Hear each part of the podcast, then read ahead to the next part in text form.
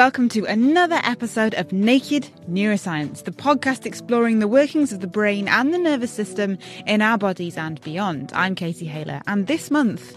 We now have two types of addictive behaviour, which have quite different underlying brain mechanisms. So we should not think that addictive behaviour is just a unitary phenomenon.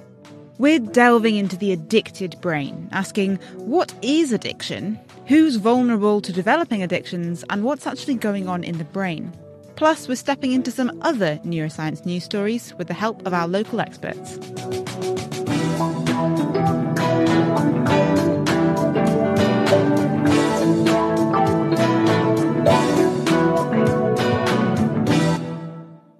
Let's tuck into some neuroscience news with Helen Keyes and Duncan Astle. First up, might the anti vax movement be gaining traction at the moment because A comes before V? Hmm. Well, a paper published in the Journal of Consumer Psychology suggests that tapping into the patterns our brains are familiar with makes us more likely to believe something.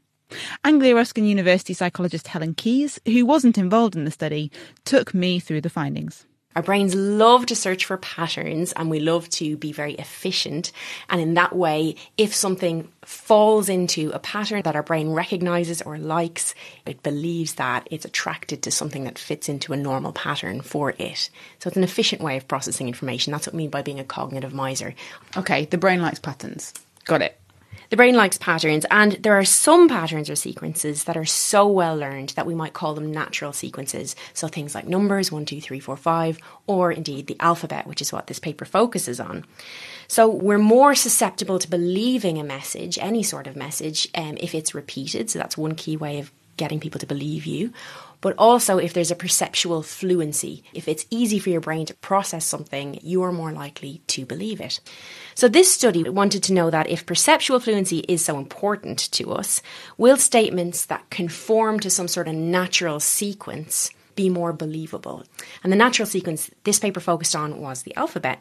They asked 172 participants how much they believed in a particular statement, and they made subtle changes based on the alphabet. So they might ask a participant how much they believed a statement such as androgel increases testosterone. So the letter A comes before the letter T in the alphabet. Androgel increases testosterone, compared to a statement very similar, which would be undrogel increases testosterone. So here the letter U does not come before the letter T in the alphabet. It's not following that natural sequence. I see. Okay. So they found surprisingly really clear results. They they matched these words for how much these words were liked and how much they seemed like brand names. So there was a lot of things controlled for here. And they found uh, very consistently that people preferred statements where the first word began with a letter earlier in the alphabet and the second word began with a letter from later in the alphabet.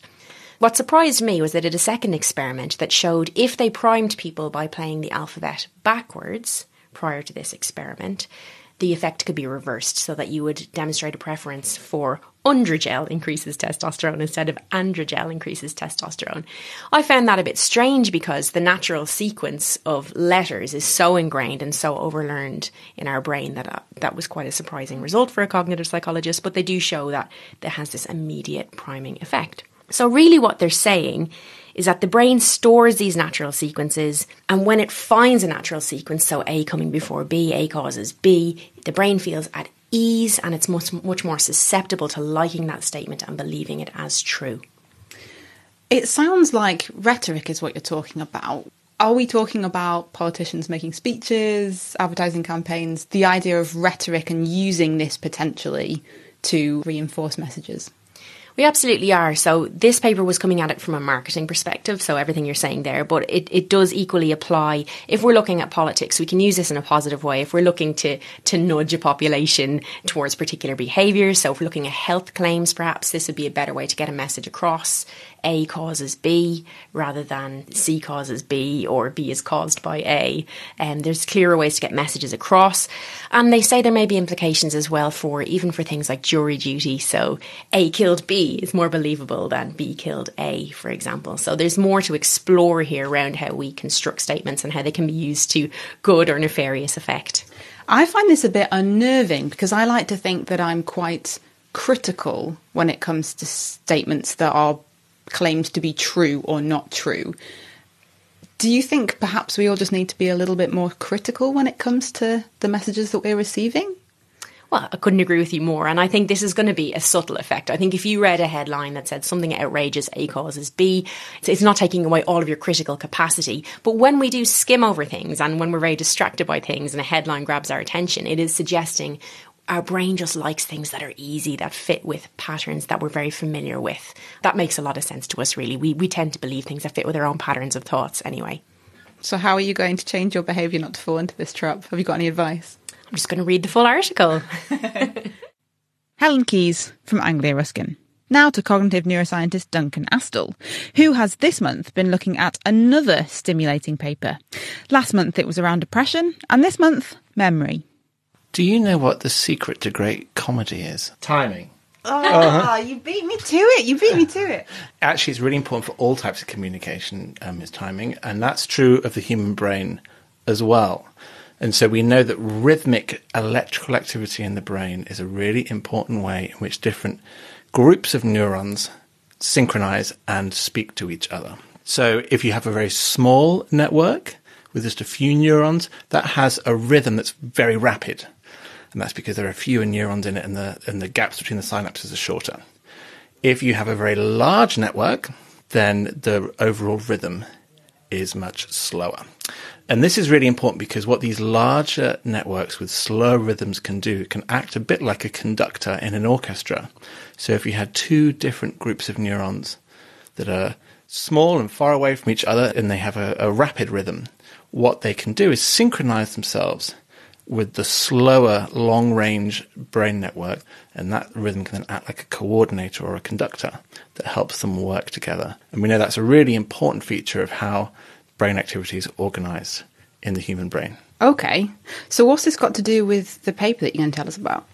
What they did is they attached electrodes to people's heads so that they could look at this kind of rhythmic coordination. And what they showed is that in much older adults, so adults over 65, there was a reduction in the coupling that you get between these different frequencies in parts of the frontal lobe towards the front of your head and parts of the temporal lobe towards the side of your head. And that this drop in coupling that they observed mirrored a drop in short term memory performance in these older adults. Is the inference then that this coordination, this orchestration is important for short term memory? Do we know that to be the case? Well, people have made that claim before, but what this paper does next is really nice in showing the causal relationship between those two things. Because what they then did is attach different types of electrodes to people's head and then passed a type of electrical current through their brains, which is called transcranial alternating current stimulation. And what they did is they tuned the frequency of the stimulation coming from these electrodes to the normal frequency of each person's slow kind of conductor rhythm. And then they essentially stimulated them for 10 blocks of trials whilst they performed this short term memory task. And what they found is that subjects' performance improved markedly during this stimulation relative to a control condition. And this improvement continued even once the stimulation was turned off. And then when they looked at the brain oscillations, they saw that not only was performance improved, but this kind of rhythmic coupling was also improved by the stimulation. So that implies that there is some causal relationship between the strength of this rhythmic coupling and people's short term memory abilities. Could this be used in a situation where you're trying to help somebody with their short term memory? Perhaps it's age related. Exactly. So we're all getting older, and those of us who are over 60 plus might start to experience difficulties in areas like short term memory. And as a society, we're always looking for new interventions. And people often think immediately of pharmacological interventions. But the exciting thing here is that if we can build a proper evidence base surrounding what this kind of stimulation does to the brain and how it works and what the benefits are, then in the long run, we might be able to move to interventions that aren't just pharmacologically based, but that are also based on things like brain stimulation. You talked about a stimulation type technique last time, actually, on last episode, I think. And I asked you a similar question, which was how long does this effect last? There are various different schools of thought. So last time we talked about transcranial magnetic stimulation, which, depending upon how you, you do it, has a relatively short after period. This transcranial alternating current stimulation is a little bit different to that. But again, people tend to think that it has a relatively short after period. But the idea is that regular sessions or regular treatments with it might be able to result in a sustained change. Duncan Astle. And if there's some neuroscience news you want us to look at or you've got a question you'd like us to address, get in touch. You can email neuroscience at nakedscientist.com. Maria got in touch to ask where to find references to the news items we're discussing. They're listed on the news subsection of each episode's show page on the Naked Scientist website. If you go to nakedscientist.com slash neuroscience, you'll find all of the episodes listed. Hello, I'm Chris Barrow, bringing you a brand new podcast called Naked Gaming. This is where we look at gaming news. If you have a hit, if you make a first game and it, and it hits, it's incredibly hard to recreate that in the second game. Reviews. Is it wrong to give a game zero out of ten? That oh, feels. Oh. I love it. Go for it. Okay, I'm just going to go hard in here. Zero out of ten. Don't waste your money. And we also go back in time with Retro Revival. I think I'm a hypocrite because last time I'm like, oh, well, they just made the same game again and that's bad. But this time I'm like, nah, it's pretty good. I'm Make happy the same game. Make it again. Download it now wherever you get your podcasts.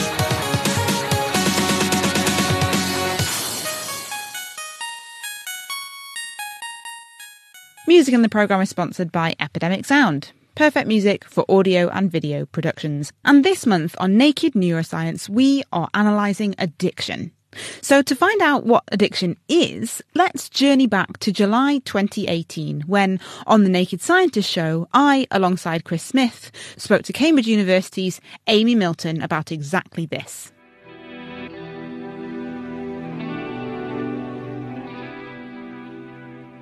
So, addiction, we normally think about in the context of drugs of abuse. In addiction, behaviour narrows very, very markedly to being really focused on drug seeking and drug taking behaviour. And that's to the exclusion of everything else. So, people losing their jobs, their family, and so on. And the key characteristic of addiction is that there is a loss of control over that behaviour. So, people are aware of the fact that these behaviours are hurting them but they can't do anything to stop doing it. And it's a chronic and relapsing disorder. So people will often manage to get off drugs for a period of time, but then they're very at high risk of relapse for the rest of their lives, actually. And do we know how addictions work in the brain? We have a pretty good idea. As you can imagine, for a complex mental health disorder, there are lots of things that go wrong. Um, there are a few key things though.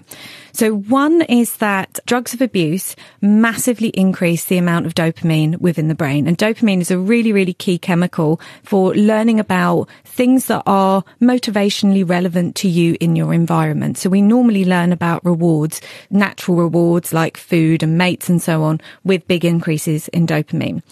Drugs of abuse increase dopamine massively more than natural rewards, so hundreds of times more.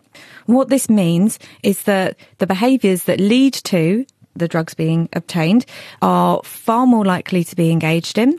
There is a shift very, very quickly because dopamine encourages this from goal directed behavior, doing something because you want the outcome, to habitual behavior where we just do it because that's what we do in a particular environment.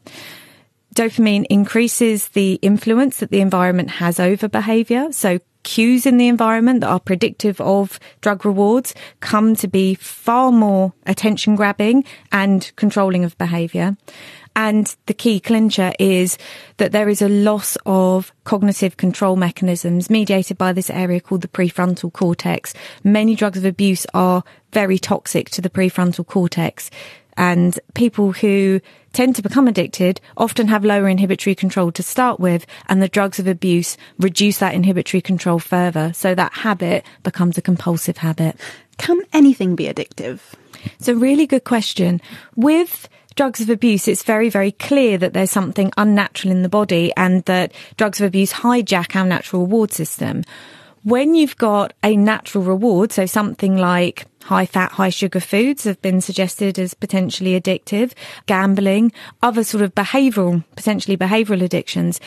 it's often harder to tell whether that's a hijacking of a natural reward system or is just the natural reward system itself. So sex addiction or food addiction is much, much harder to quantify. And it really comes down to is the behavior having really adverse outcomes on the person who's engaging in them? So if someone's addicted to something, what happens if they don't get their fix?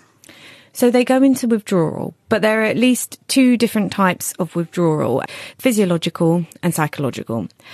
Physiological withdrawal, it's really obvious withdrawal signs. So if somebody stops using heroin, for example, when they've been using for a long time, they will show a particular set of symptoms like getting a really bad dose of flu. They often get quite bad diarrhea, all these very physical symptoms that are quite clearly there. What you get with psychological withdrawal is the system has been massively overstimulated for a really long period of time. So the reward system has gotten used to being active at a certain level when a system like that is overstimulated, it becomes less sensitive. It's like the cells that are receiving the signal kind of put their hands over their ears. They're no longer listening unless they're being shouted at. So you take that drug away and you go back to normal physiological levels of stimulation. Those cells that are receiving the signal aren't listening anymore. And so you get a rebound effect where people feel very depressed. They often feel very anxious. And the way of getting out of that state is by going and engaging in those drug seeking and drug taking behaviours again. It was made as a joke at the Edinburgh Festival by a comedian, but it sort of has a serious side to it, which is this person said, Why don't you just take hundreds of drugs because then your body won't know what to get addicted to? But how do you, or how does your brain make the association between a particular drug and you know you're hooked on it? All drugs of abuse even though they all have very different actions in the brain. So nicotine, very different from, um, from heroin, very different from, um, cocaine. All of them have this common action of increasing dopamine in a particular part of the brain called the nucleus accumbens. And every single drug of abuse that is addictive has that effect. And you are very, very good at learning in a completely unconscious way which environmental cues predict which particular outcomes.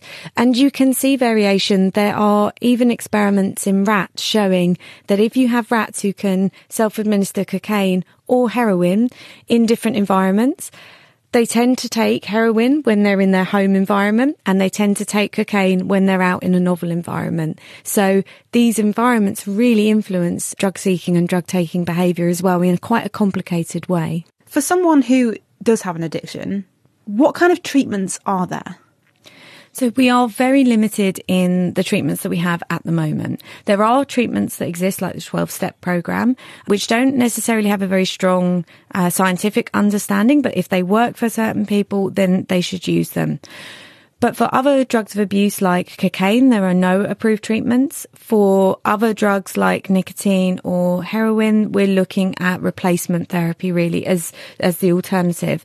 For drugs like alcohol, there's antabuse, but quite often people will stop using antabuse, which produces hangover like symptoms rapidly when somebody drinks alcohol. What tends to happen is people will stop using the antabuse and will carry on using the alcohol. So there's a real clinical treatment need and a real push for new treatment development, which is one of the things that my lab and other labs here in Cambridge are doing. Amy Milton from Cambridge University. But why do some people get addicted to drugs and others not. What neuroscience research tells us is that the processes that underlie your potential to try a substance are actually quite distinct from those that underlie getting addicted to something. That's Cambridge University neuroscientist Camilla Nord, who told me briefly about the work of another colleague, Karen Ersche. And she tested the first degree relatives, so that's like sister, brother, parent, or child, of people with drug addictions. And she found that they all showed this heightened impulsivity, which is a behavioral trait that means you're likely to make decisions hastily, not think things through, maybe things that would be better to pause before you make that particular decision. And they all sort of showed this trait. But what was different about the people who'd actually gone on to develop an addiction, not just their relatives, were that they also showed this trait called sensation seeking. You really are going after those things that are fun. What she showed is that you need a combination of these two behavioral traits, impulsivity and sensation seeking, to show a propensity or maybe a likelihood of developing a drug addiction. Right, so that could be the difference between smoking a cigarette behind the bike sheds when you're 13 and going on to become a chain smoker as an adult. Or taking illegal drugs less frequently compared to those who develop a dependence.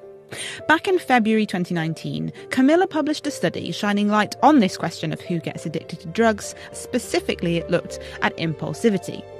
But there are a whole host of other factors that could potentially contribute to someone's risk for developing an addiction and the risk profile might vary between individuals. For some people, their high impulsivity and high sensation seeking might be all it takes for them to develop a drug addiction. But for other people, perhaps they need those traits in combination with other kinds of more social or environmental factors.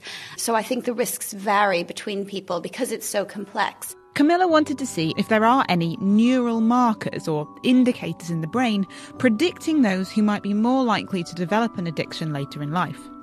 So the only time you can really look at this is in adolescence before they've been exposed to any kind of substance. So that's what we did. We took 99 young people with no history of substance abuse and put them in a brain scanner. There's a potential for early intervention if we find an early marker before the initiation of any kind of substance abuse. The second reason um, is a more scientific one. In the past, when you put people with a drug addiction in a brain scanner, you can't really disentangle is that particular effect on the brain because they've been taking a drug for decades, or is it because they have some kind of underlying brain difference that might make them predisposed to take drugs? Who knows? But if you take adolescents who haven't yet developed any kind of substance addiction, we can find out what are those underlying mechanisms without dealing with the effects of a drug. The team scanned 99 youngsters using an MRI scanner to image how much myelin was in their brain cells. Myelin's a fatty protein layer that forms around nerves and facilitates fast electrical communication. They zoomed in on a brain area with this MRI scan called the putamen. Camilla explained that addiction studies in animals have shown the putamen behaves differently in those who are more likely to go on to become addicts. And they actually used the same kind of behavioural task with these teens that they put in the scanner as with the rodents in previous work. So in rodents, you can measure how impulsive a particular rodent is by whether they're likely to poke their nose into a little box before they know which box to poke their nose into. So they're trained that once a light flashes, they poke their nose in that box, they get a reward, they get a treat usually. But if they do this poke preemptively before they've even been told where to poke, then they get no reward. It's maladaptive, and that's considered an impulsive response. So in our experiment, we used a human version of this task where humans have to sort of resist pressing a particular box before they know which box to press. But it's actually quite tempting to release what you're holding preemptively to go to press the box in anticipation of getting some extra points on the task. And this is our behavioral measure of impulsivity in humans. While we couldn't replicate this exact experiment, I was curious to know how I might fare on an impulsivity test, so Camilla obliged. I've brought you one of the most classic tests of impulsivity, and this task has to do with a form of decision making impulsivity, which is maybe a little bit different than the form of behavior impulsivity I was telling you about. I was tasked with deciding do I want a small amount of money now or a larger amount of money later? Simple enough. Would I prefer £54 today or 55 in 117 days? I'm going to have to go with today. Would I prefer £55 today or 75 in 61 days? Okay, so that's a couple of months. No, I'm going to go for £55 today. Would you prefer £19 today or 25 in 53 days? Again, I'm going to go for 19. And lastly, would I prefer £31 today or 85 in seven days? Okay, seven days is only a week, so I'm going to go for seven days. Now, I've only done a couple of questions, but I feel like I'm quite impulsive.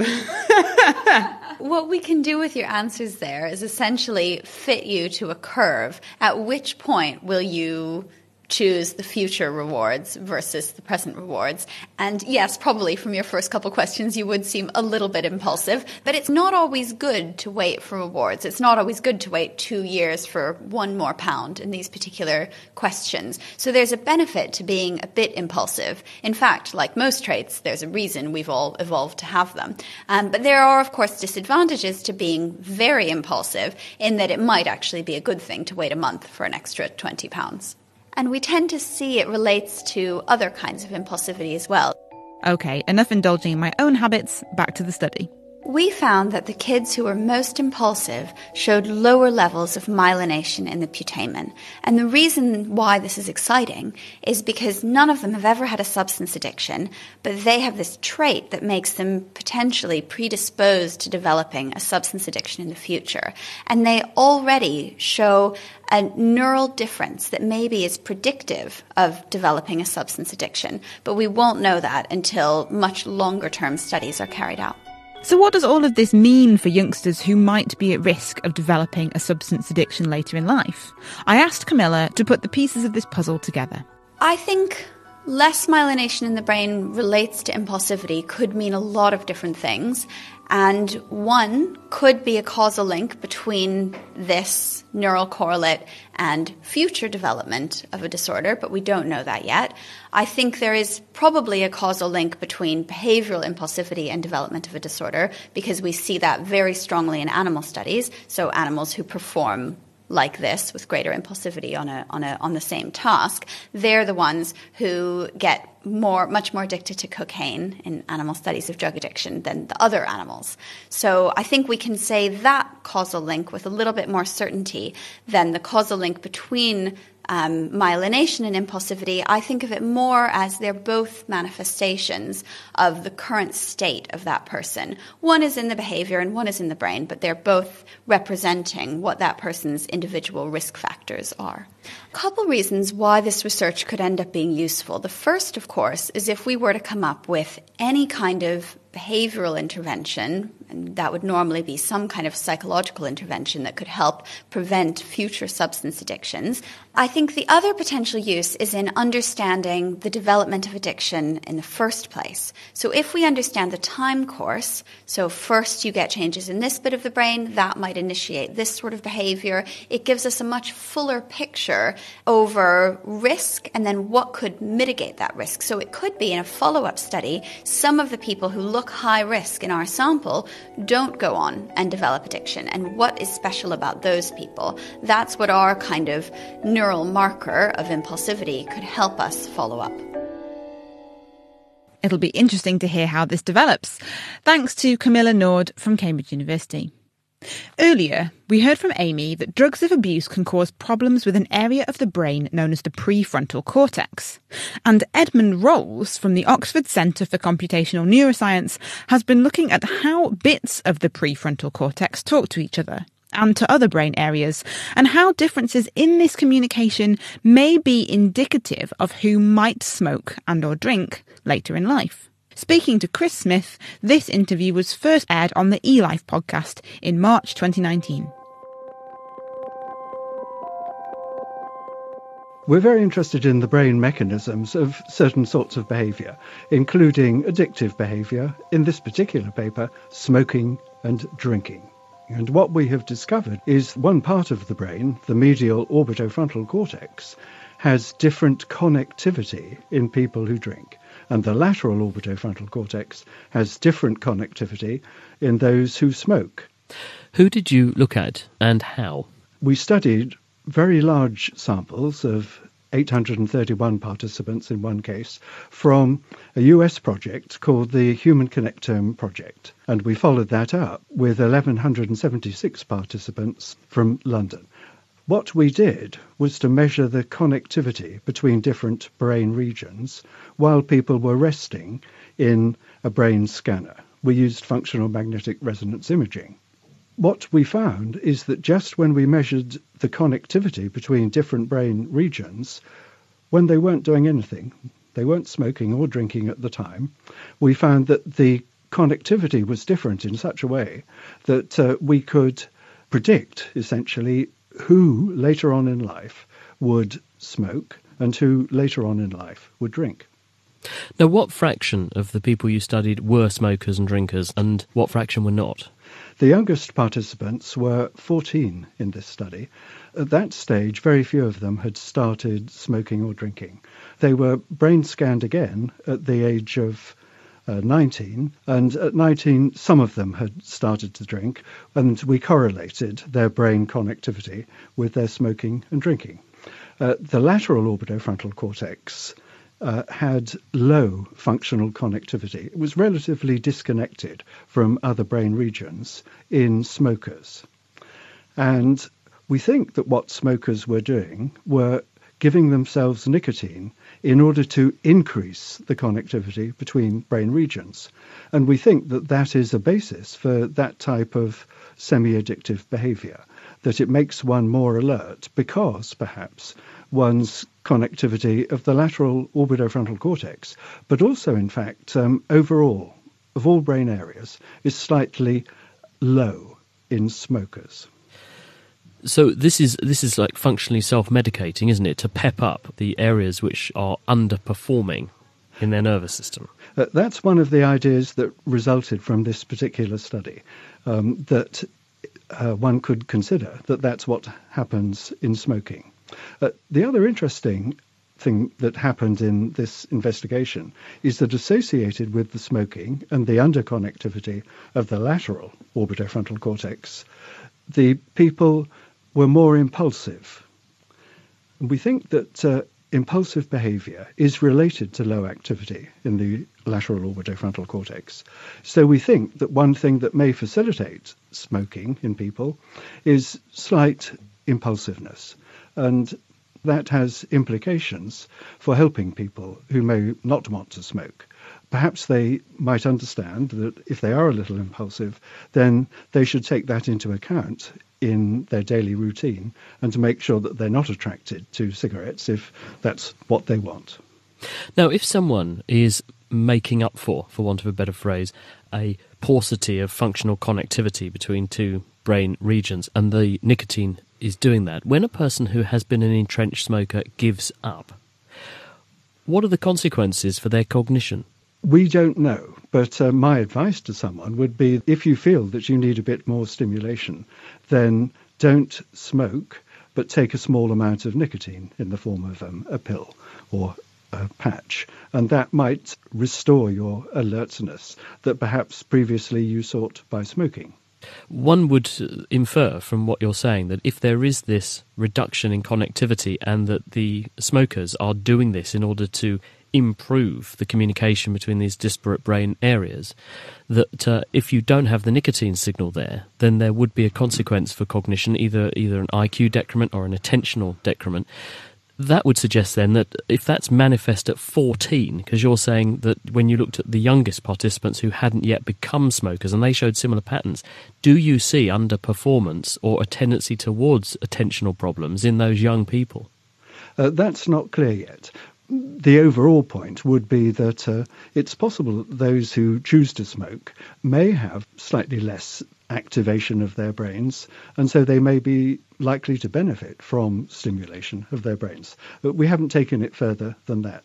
What I could say is that we made a second discovery. The same individuals were reporting how much drinking they performed, alcohol drinking.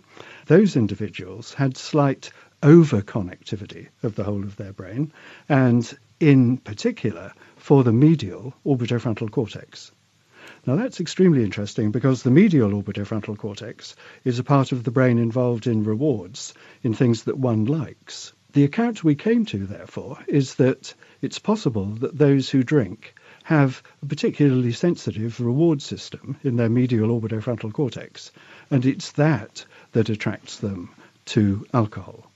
Now, the interesting point here in relation to addiction in general is that we now have two types of addictive behavior which have quite different underlying brain mechanisms. So we should not think that addictive behavior is just a unitary phenomenon.